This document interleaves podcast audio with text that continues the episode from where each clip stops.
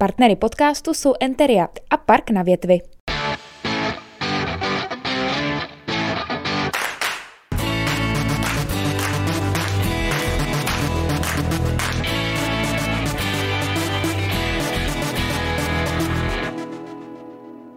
Když loni v létě končil svou diplomatickou misi jako velvyslanec v Kuwaitu, plánoval si poklidný důchod doma v Hradci Králové. Osud tomu chtěl ale jinak. Už v prosinci se stal náměstkem ministra zahraničí a i vzhledem k současné situaci na Ukrajině může na poklidné dny zapomenout. Hostem dnešní debaty pod Bílou věží je bývalý hradecký primátor, dlouholetý diplomat a současný náměstek ministra zahraničí Martin Dvořák. Dobrý den. Dobrý den. Vítám vás u nás ve studiu. Děkuji. Na začátek se vás musím zeptat jako zkušeného diplomata. Čekal jste ještě na začátku února, že opravdu může dojít k otevřené válce téměř na celém území Ukrajiny? Eh, přiznám se, že ne. Eh, já jsem byl s chodou okolností panem ministrem jmenován eh, šéfem takové pracovní skupiny, která tu situaci monitorovala každý den a připravovala pro pana ministra podklady k tomu případnému rozhodnutí, ne politickému, ale třeba o evakuaci, výstrahách pro občany a tak dál. A já jsem byl vždycky v té části, která říkala, ne, Putin jenom blafuje, prostě ta válka nebude. Ale je pravda, že jsme měli velmi přesné informace od spravodajských služeb i zahraničních a nakonec se bohužel ukázalo, že ty jejich předpovědi byly naprosto přesné, i když ten den přesně netrefili, ale vlastně potom hodinu po hodině eh, se odehrálo přesně to, co oni předpověděli, s tím šťastným rozdílem, že eh, se nepodařilo dobít Kiev za 72 hodin, což byly ty nejpesimističtější odhady.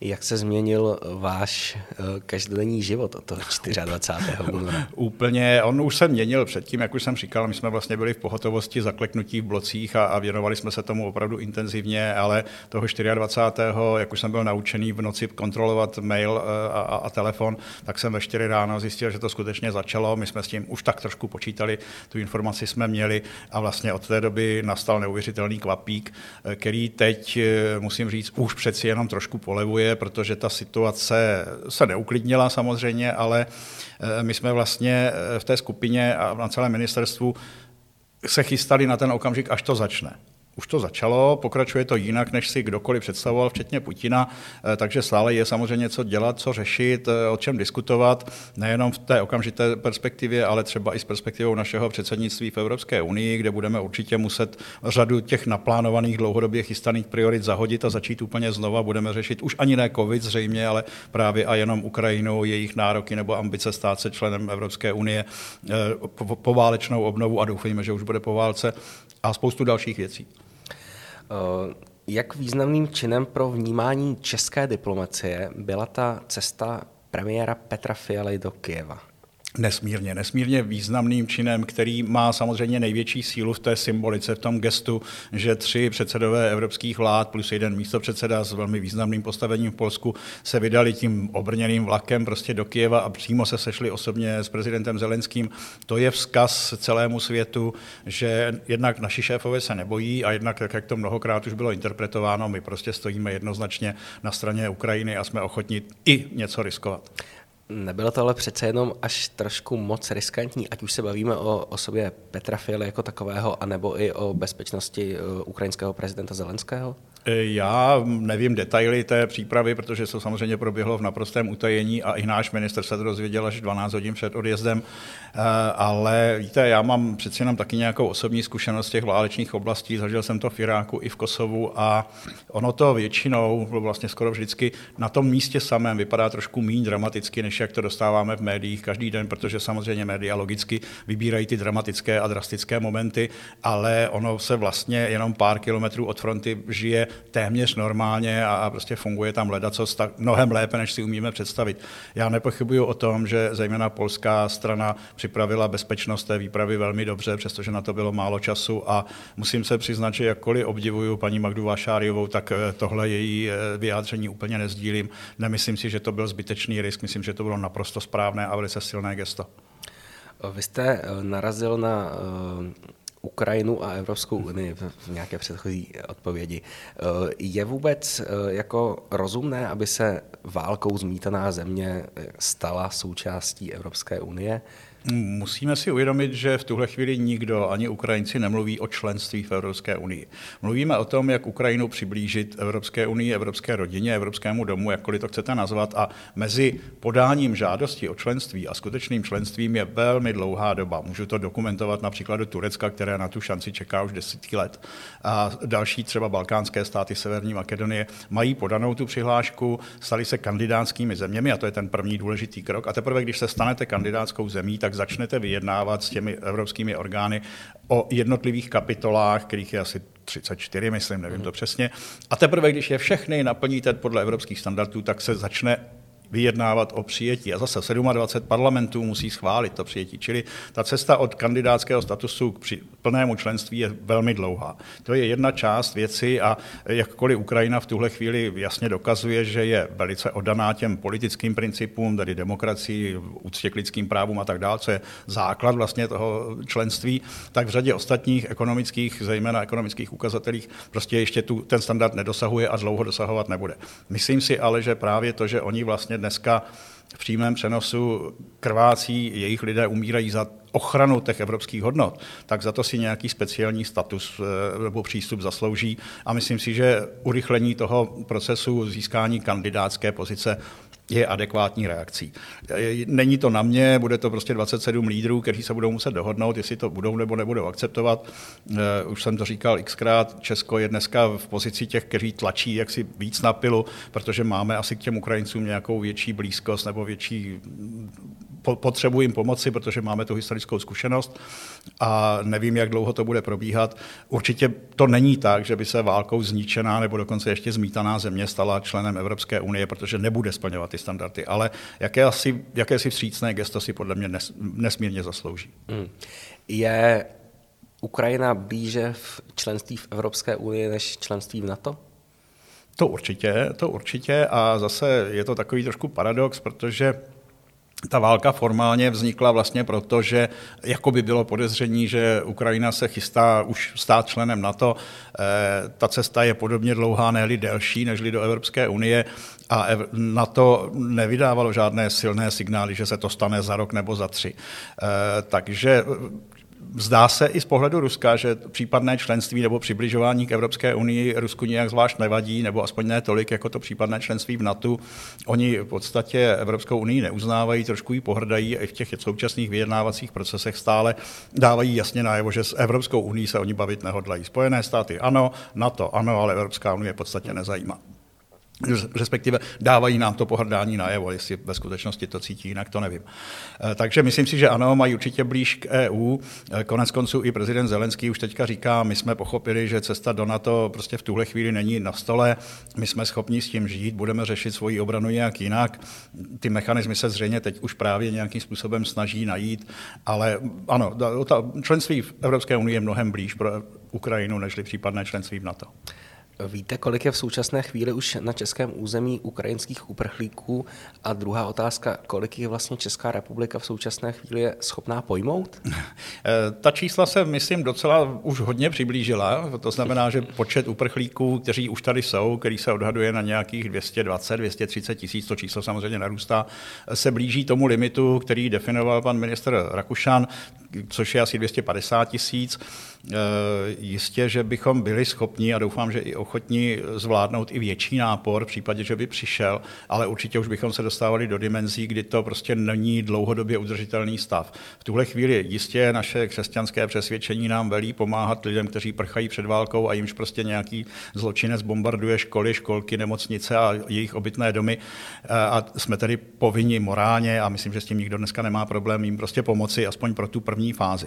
Co bude dál, se v tuhle chvíli neví, ale je zjevné, že nějakou část těch uprchlíků jsme tady schopni vsáknout nějakým dlouhodobým způsobem, protože například nám chybí 300 tisíc pracovních míst neobsazených, ale přeci jenom asi by byl problém třeba s bydlením. Eh, ono už teď vlastně ti Ukrajinci, kteří tady dneska pracují, tak často žijí na ubytovnách, protože prostě nemají na to, aby si najali byt nebo dokonce koupili.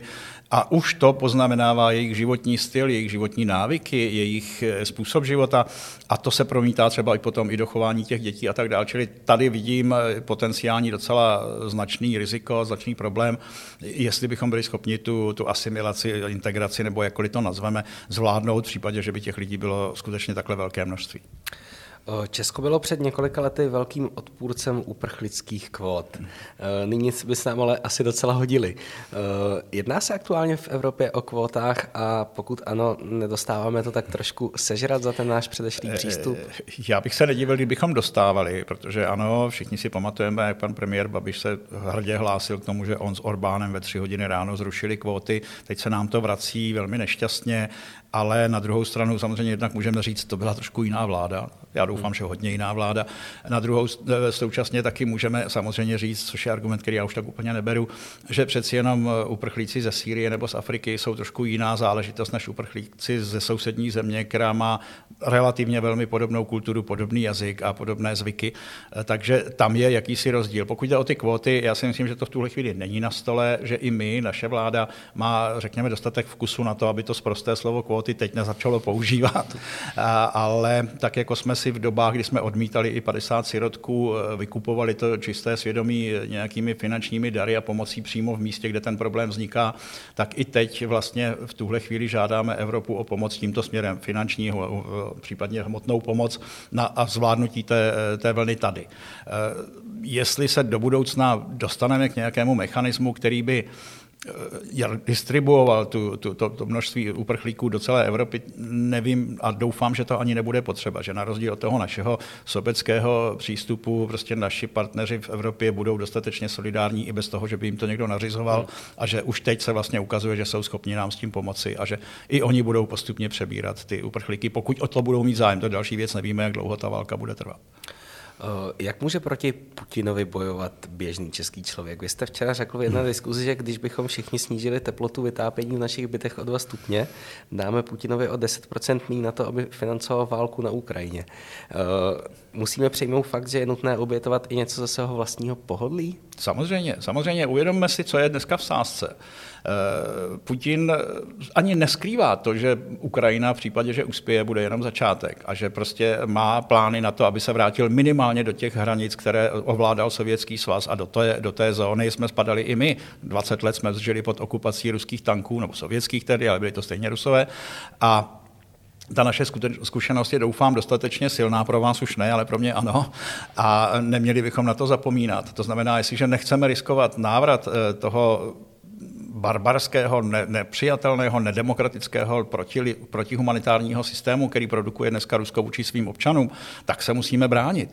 A jestliže nemáme v tuhle chvíli já nevím, jestli odvahu nebo instrument, jak do toho zasáhnout vojensky, eh, tak například omezit naší osobní spotřebu, zejména v energiích, na nich jsme závislí, ale na jejich prodeji taky závislý Putin, tak omezit tu spotřebu podle mě znamená svým drobným dílem přispět k tomu, že Putina oslabíme, protože já jsem se dočetl strašné číslo, já jsem to nevěděl, ale my platíme Putinovi nebo celá Evropa 700 milionů dolarů denně za energie. To je strašná suma. A za to se samozřejmě dá pořídit hodně vojenské techniky a hodně síly.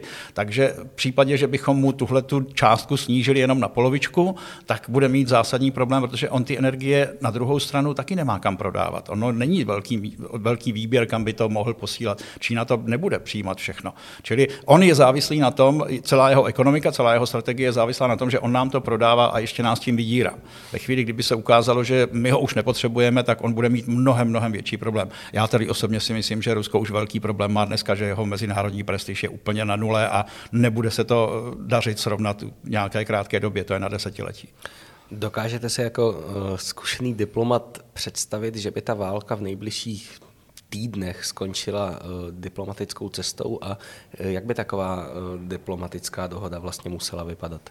To se pouštíme do spekulací. Eh, určitě jste taky zaznamenal, že vlastně už se objevují takové náznaky z obou stran, že, že ta schoda se blíží nebo že se ty názory postupně přibližují. A co je a není přijatelný kompromis, je samozřejmě především otázka Ukrajinců, eh, kteří jsou napadení a podle mého názoru je nepřijatelné nebo velmi nebezpečné, aby případně součástí té dohody bylo zafixování toho statu quo, který byl před tou invazí. To znamená Rusko prostě zabralo část Krymu v rozporu s dohodami z roku 2014, pardon, 1994, kdy se Ukrajina zřekla svých atomových zbraní právě za příslip ze strany Ruska, že nikdy nebude narušena územní celistvost Ukrajiny a v té době Krym prostě byl součást Ukrajiny, stejně jako Doněck, Donbas, Luhansk. A tohle všechno jsou frapantní porušení těch mezinárodních dohod. A v případě, že by součástí té budoucí v úvozovkách mírové smlouvy bylo právě uznání tohohle toho nelegitimního, nelegálního stavu, tak se obávám, že bychom se vydávali riziku, že Putin si jenom trošku odfoukne a vydá se znovu na, na steč na zbytek Evropy, protože pochopí, že mu to zase prošlo.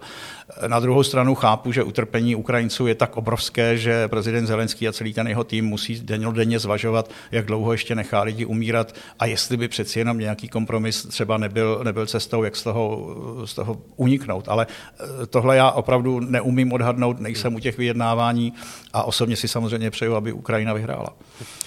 I kdyby ta válka skončila zítra, tak Ukrajina nebude hned taková, jako byla před válkou. Vy jste byl osobně u poválečné rekonstrukce jak v Kosovu, tak v Iráku. Dokážete odhadnout, jak dlouho bude trvat ta obnova Ukrajiny? To, to odhadnout nedokážu, protože v tuhle chvíli ani nemáme dost jasné představy o tom, jak, jak, velká, jak velký je rozsah těch škod, které už byly způsobeny. Z toho zase, co vidíme v televizi, to vypadá děsivě, vypadá to na další Grozný nebo Alepo a, a víme, že ruská armáda prostě dokáže to město zlikvidovat úplně do, do posledního kamene bez ohledu na lidské ztráty, včetně civilních.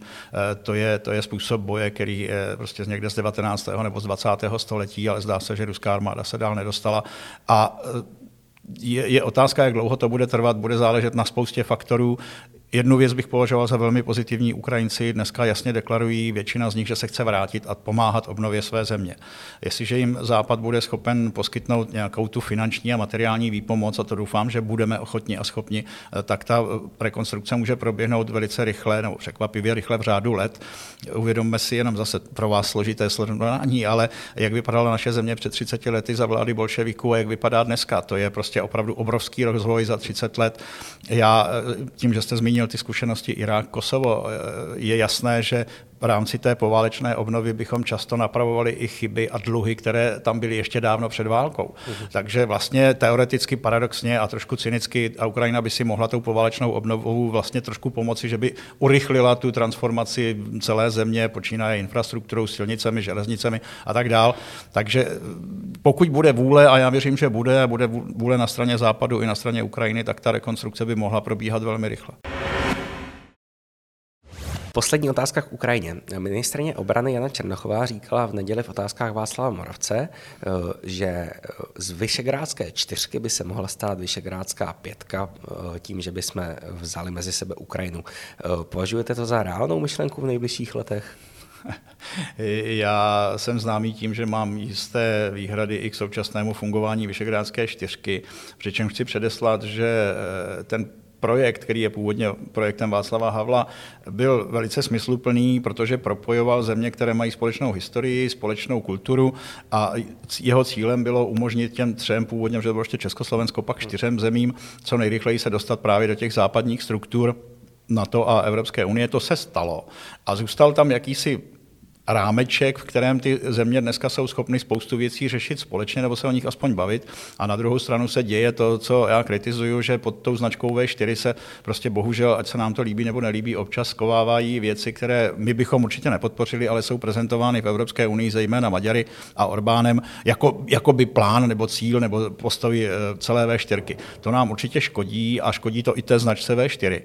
Eh, nevím, jestli by v tom případě bylo pro Ukrajinu nějakým velkým vítězstvím se stát dalším členem takové neúplně dneska prestižní značky. Na druhou stranu, jakákoliv forma spolupráce a podpory Ukrajině eh, by byla vítaná. Já to slyším teď od vás poprvé, tuhle myšlenku, ale ne, nemám na to v tuhle chvíli odpověď. Já mám prostě sám k fungování té V4 trošku problém. Na druhou stranu mám, eh, mám velmi, velmi blízký vztah k tomu, že by ty země středoevropské s tou bývalou komunistickou minulostí měly být schopny spolupracovat, protože mají spoustu úkolů společných. Hmm. Vraťme se teď z Ukrajiny do Hradce Králové. Eh, jak s odstupem času vzpomínáte na těch 8 let ve funkci hradeckého primátora v 90. letech? Já bych to asi trošku rozdělil na ty dvě části, na ty dvě volební období. To první bylo nádherný, protože prostě bylo všechno úplně nové, neokoukané. A když jsem přišel na magistrát, tak jsem neuměl ani napsat usnesení. A, a, a řídit zastupitelstvo pro mě byl jako zpočátku opravdu docela oříšek a, a vždycky nová zkušenost, ale co bylo úžasné, bylo jednak to to devadesátkové nadšení, že prostě se dělali věci nově a jinak, dělali jsme spoustu chyb, to určitě. A zastupitelstva třeba trvala 8-9 hodin, ale všichni, s výjimkou komunistů, tak všichni vlastně skutečně byli ochotní diskutovat a rvát se o nějaký nápad, protože měli pocit, že je to dobře pro město. V tom dalším volebním období už to bylo mnohem víc o politice, kdy už se jednotlivé politické strany a kluby spíš snažili jeden druhého přechytračit, nějakým způsobem přetlačit, získat větší podíl na moci, více křesel v zastupitelstvu, eh, v radě a v jednotlivých výborech. Už mě to, musím se přiznat, nepřišlo tak vzrušující a úžasné, ale zase na druhou stranu jistě nemůžu nepřiznat eh, tu ješitnost, že zvolení do druhého volebního období mi dělalo dobře, protože vlastně to až byla eh, nějaká známka za to, jak jsem to dělal. Stát se primátorem v roce 90 bylo jednoduché, protože občanské forum vyhrálo a nikdo jiný to nechtěl, no tak jsem to prostě byl já. A, ale když jsme uspěli v tom druhém, tom prvním volebním období tedy tak dobře, že, nás, že jsme mohli vládnout i dál, tak to jsem považoval za první dobré vysvědčení, ale i s tím příjemným pocitem, že jsme tedy v tom prvním období uspěli, tak musím říct, že to druhé už bylo trošku větší řehole a už to nebyla taková radost. Když jsme před rokem ještě v Hradeckém deníku dělali anketu o nejoblíbenějšího hradeckého primátora, tak jste poměrně jednoznačně zvítězil. Uh, Oni si lidi nepamatují a paměť je milosrdná. Chci se právě zeptat na to, čemu to přisuzujete, jestli to je jako nostalgie 90. let nebo... A tak jistě, že skromně musím říct, že to nepřisuzuju tomu, že bych byl tak dobrý a hlavně vůbec nemám odvahu hodnotit eh, jak si eh, další svoje nástupce. Myslím si opravdu, že v tom sehrává jakousi pozitivní roli právě ten sentiment k těm devadesátkám, k té znovu nabité svobodě, k té možnosti dělat spoustu věcí, které se do té doby dělat nemohly. A musím říct, že to, co jsem vlastně zmínil i při, rovnání, při porovnání těch dvou svých volebních období, možná, že na, na lidi právě působila ta atmosféra toho prvního volebního období, kdy Hradec skutečně akceleroval, byl všude vidět, byl známý, měl spoustu projektů, pro které se dostával do médií a hlavně tady v tom městě se začaly dít věci. A lidi si toho zřejmě všimli a pamatují si to a tím nechci vůbec znehodnocovat nebo se vyjadřovat negativně k tím nástupcům svým, protože oni už to prostě měli těžší. To počáteční nadšení vyprchalo stalo, objevily se problémy, objevily se kritiky a už to vlastně fungovalo mnohem víc standardně než ty počáteční devadesátky. A pak ještě jedna věc, eh, kterou občas rád říkám, Hradec měl asi velké štěstí a nevím, jak moc velký je to můj podíl zásluh, eh, že vlastně se tady v těch mnohokrát zmíněných devadesátkách vlastně neobjevila žádná ta klasická mafiánská struktura, která byla v mnoha jiných městech, která nechci jmenovat, ale všichni si to pamatujeme, spousta těch skandálů, korupčních afér a tak dál, ať už potrestaných nebo naopak často nepotrestaných, zametených pod koberec. A to si samozřejmě lidé zapamatovali z těch devadesátek a tohle se vlastně v Hradci nedělo. Sledoval jste hradeckou politiku i eh, v letech, kdy jste byl, ať už eh, v Kuwaitu, v samozřejmě, Americe? Samozřejmě jednou hradečák, navždy hradečák. Já to považuji dneska za takovou docela příjemnou fajnovost nebo drobnost, že vlastně i teď na ministerstvu, jak prostě zazní Hradec, tak se všechny ty zraky otočí ke mně a prostě pro všechny jsem ten z Hradce a, a já to taky tak vnímám, že prostě i když jsem jezdil po světě, tak jsem vždycky měl trošku tendenci tlačit ten Hradec víc, takže jsme zvali Jitro a zvali jsme jsme prostě hradecký muzikанty na, na ty zahraniční cesty a tak dál. Takže já prostě už hradečákem zůstanu na dosmrti, když jsem se narodil v Praze a vyrostl v Pardubicích. Eh, po odchodu z Hradce jste působil v diplomatických službách v Jugoslávii, v Iráku, ve Spojených státech a naposledy v Kuwaitu. Eh, na kterou tu misi eh, vzpomínáte nejraději? No, jako diplomat musím říct, že všude to bylo skvělé, samozřejmě. Ale ne, nezastírám, nikdy jsem nezastíral, že prostě moje srdeční záležitost je New York. Těch pět let v New Yorku bylo asi to nejhezčí období mé diplomatické kariéry, eh, pro spoustu důvodů New York prostě sám o sobě je takový fenomén. Někdo říká, jeden špatný den v New Yorku je lepší než dobrý den kdekoliv jinde. A zažil jsem to naštěstí ještě před, před covidem. Všichni říkají, že dneska je ten New York hodně jiný, ale hlavně právě, už jsme se o tom zmínili trošku, já jsem tam jako generální konzul měl na starost a řídil provoz té České národní budovy, což je nádherně zrekonstruovaná pětipatrová budova na Upper East v 73. ulici, která se od svého vzniku v roce 1881, tuším, byla, byla centrem českého kulturního života a poté, co pro, prodělala velmi komplikovanou historii, tak se vrátila vlastně do této pozice a mě to nesmírně těšilo tam prostě dělat jakoby to, to centrum, které vyzařovalo. Eh, my jsme se dostali do publikace 111 míst v New Yorku, které musíte vidět a díky tomu se nám tam začali valit New Yorkčani, ne turisti, ale New Yorkčani a my jsme pro ně pořádali jednou za měsíc prohlídky. Prostě mě ta budova nesmírně těšila a to, že jsme ji dokázali oživit a naplnit nějakým zajímavým, nějakou záplň, zajímavou náplní, tak mi přišlo jako velmi povznášející. Ne, že by mě ty ostatní štace nebavily, nebo že bych tam nebyl šťastný, ale ten New York prostě měl tohle všechno v sobě. Když jste loni ukončil diplomatickou misi v Kuwaitu a vrátil se do Hradce, tak jste eh, na podzim kandidoval do poslanecké sněmovny eh, za koalici Pirátů a starostů. A po těch volbách jste řekl následující slova. Komunální volby mě v příštím roce neminou a očekávání spíš ještě více narostla. Každopádně jsem připraven se v komunální politice angažovat, ale v jaké pozici i sestavě, to v tuto chvíli nedokážu říct. Eh, platí ta slova i vzhledem k vaší současné roli na ministerstvu stále? Eh, já jsem samozřejmě po volbách vůbec netušil, co se mi přihodí s tím náměstkováním a teď jsem prostě v situaci, která je hodně jiná.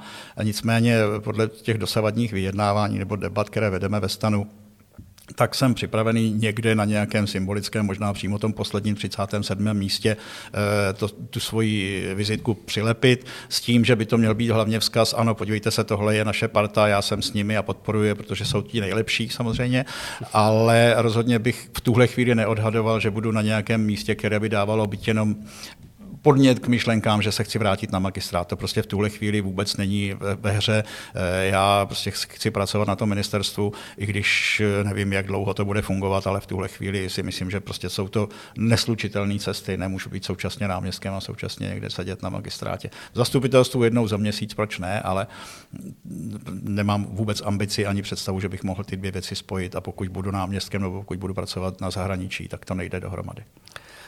Uh... Jaké jsou ambice stanu jako takového v komunálních volbách? No, vyhrát. Samozřejmě, že vyhrát. A řeknu vám, proč si nemyslím, že je to hloupost.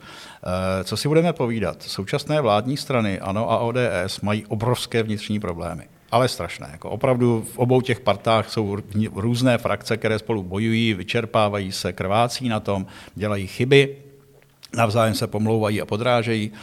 A co si budeme nalhávat, eh, městu to neprospívá. Na, na tom, jak město funguje, respektive nefunguje, je to strašně znát, že tady chybí ten leadership, že tady chybí někdo, kdo by prostě určoval směr a měl dostatečnou sílu na toho prosadit. Znáte ty historky ze zastupitelstva, že vlastně bez hlasů komunistů vlastně neprojde vůbec nic. To je tragédie pro město a komunisti si tu roli velmi užívají a za každé hlasování prostě nechají něčím zaplatit. Tohle všechno jsou handicapy, s kterými eh, ty dvě velké strany potenciálně největší půjdou do těch voleb. A proti tomu bude stát jednak ta koalice, o které už se teda mluví, HDK plus nějaký partneři, ta bude jistě silná. A pak tady bude teda parta mladých, schopných, šikovných, eh, vzdělaných, připravených, ambiciozních lidí. Já s nima denodenním nebo každodenním kontaktu, uh, myslím tedy stan, který má dneska asi už přes 20 místních členů, jenom tady v Hradci, čili kandidátku v podstatě snadno dáme dohromady.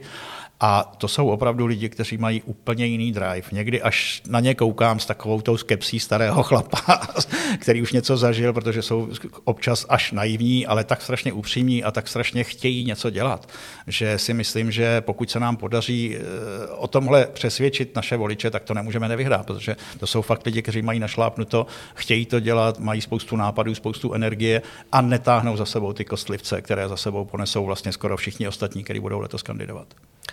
Nepřijde vám, že je ta hradecká scéna politická trošku moc rozdrobená?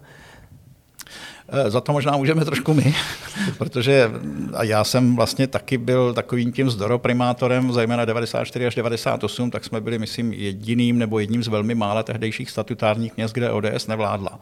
A nevím, jestli je to zásluha tedy té volby pro město, nebo jestli se to jenom tak historicky sešlo a jenom by ten prostor vyplnil někdo jiný, ale minimálně od té doby tady je jakoby ta tradice, že ty velké parlamentní strany tady mají trošku tvrdý chleba. A vlastně, když si vezmete HDK, když si vezmete volbu pro město. Za mě to ještě byla Oda dokonce na začátku. To jsou všechno strany, které se jakoby vymykaly z toho mainstreamu, ale přesto tady našli velkou podporu až 20, více než 20%. To znamená, že ta nálada tady v tom městě je taková jakoby trošku protestní nebo anti-velké strany, nevím, jak bych to nazval, ale myslím si, že ta tradice tady stále funguje a pokračuje a HDK to mimochodem ukazuje. Takže my se jako chceme vlastně nad, nad, eh, vmísit do této hry těch, i když stan je dneska velká, silná parlamentní strana, ale přeci jenom tady ještě není zavedená. A mm, máte pravdu, ta rozdrobenost je veliká a myslím si, že to je právě eh, důsledek toho, že je tady spousta, jak už jsem říkal, drobí se ty velké strany, jejich odpadlíci jak už jsem říkal, drobí se ty velké strany a odpadají z nich drobné malé částečky, ale hlavně ten konečný důsledek je to, že lidé v Hradci zřejmě přestávají věřit v sílu těch velkých politických gigantů, kteří jsou už dlouhodobě na scéně a hledají alternativu.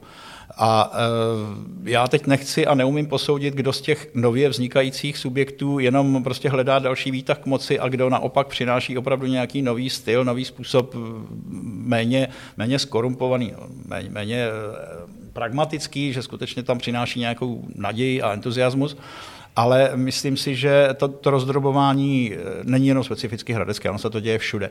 Ta nedůvěra k velkým parlamentním stranám je jasná a eh, na, tom, na té komunální úrovni přeci jenom výrazně větší roli hrají výrazné osobnosti. Takže tam, kde je někdo, kdo se sám považuje nebo dokonce je výraznou osobností, tak může mít ambici prostě eh, jít napříč nebo proti těm velkým stranám a založit si tady vlastní nějakou skupinu, která prostě bude hrát je trošku jinou hru. Jestli je to dobře, to já nevím, ale je to demokratické politická soutěž, já s tím nemám problém. Eh, Hradec Králové je označován jako salon republiky od dob uh, pana starosty Ulricha. Jeho funkční období poslední skončilo takřka před 100 lety. Jaká je salon republiky po 100 letech a jaká je vlastně budoucnost a vize Hradce Králové podle vás? Jedna věc je velmi pozitivní a to je to, že duch Ulricha Gočára a Kotěry se nad tím městem znášel vlastně celou tu dobu, celých těch sto let. Takže ani ti socialističtí architekti a plánovači eh, našich životů si neodvážili tak odporné věci, jako je třeba prior na Jihlavském náměstí a v mnoha dalších místech, prostě, že se udržel ten ráz a ta kvalita architektonická eh, minimálně tedy toho středu města, ale vlastně i ta sídliště na okraji nejsou ničím děsivým, odpor, odporným a děsuplným. Eh, takže vlastně eh, to tady ti radní, včetně mě, nebo té mé generace, tak jsme to měli jednodušší v tom, že jsme nemuseli nějak zásadně hledat cestu, jak napravit tyhle ty hrůzy spáchané na, na architektonické tváři nebo na urbanistické tváři města. Jiná věc je, že mám nepříjemný pocit, že v tuhle chvíli město hodně usnulo. Mám na to soukromou teorii, že vlastně poslední opravdu kvalitní a dobrý a, a tvůrčí eh, investiční náměstek byl Josef Malíř, který skončil osobně velmi špatně a já to do dneška považuji za nespravedlnost, protože nechápu, jak mohli odsoudit jednoho člověka za rozhodnutí, které učinilo nejméně 19 členů zastupitelstva, ale to sem teď nechci tahat. Ale ten jeho smutný osud je podle mě jedním z důvodů, proč jeho nástupci, a nebudu je jmenovat, neměli dost odvahy prostě jít do velkých projektů. A ty velké projekty tady chybí. Vlastně se tady za posledních deset let vlastně nic moc zásadního nestalo, pokud to nebyly ještě dobíhající projekty právě z doby Josefa Malíře. A první pro mě, první jako zajímavý moment byl až teďka budova ČSOB, na soutoku a i ta kontroverzní lávka, já si myslím, že to je právě takový jako ten náznak, že třeba se Hradec zase vrací do podoby, kdy bude chtět dělat věci, které nebudou jenom praktické a levné, ale taky budou krásné a budou tomu městu dodávat tvář a budou mu dodávat šmrnc. E, takže za mě je tady spousta věcí, které jako by zůstaly nedořešeny, počínaje územním plánem, od kterého se to celý odvíjí e, a konče tím, že vlastně není žádná společná vize není vize a není hlavně lídr, který by ji protlačoval. Na tom, co by Hradec měl podle mě být do budoucna, se asi nic moc nemění. Měl by být více administrativním, správním a vysokoškolským centrem nežli průmyslovým centrem. Má na to geneticky zaděláno, vlastně ještě navíc toho průmyslu spíš ještě ubylo a měl by být právě městem s kvalitou, vysokou kvalitou života, se spoustou zeleně. A já teďka se nebudu pouštět do jednotlivých prvků, co by se mělo nebo nemělo změnit, ale myslím si, že Hrad si slušelo a zase by mu slušelo do budoucna, kdyby byl prostě respektován jako místo, kde je opravdu vysoká kvalita života a vysoká kvalita urbanismu a architektury. Děkuji vám, že jste přišel a odpovídal na moje otázky. Bylo mi potěšením. Naschledanou. Naschledanou. Partnery podcastu jsou Enteria a Park na větvi.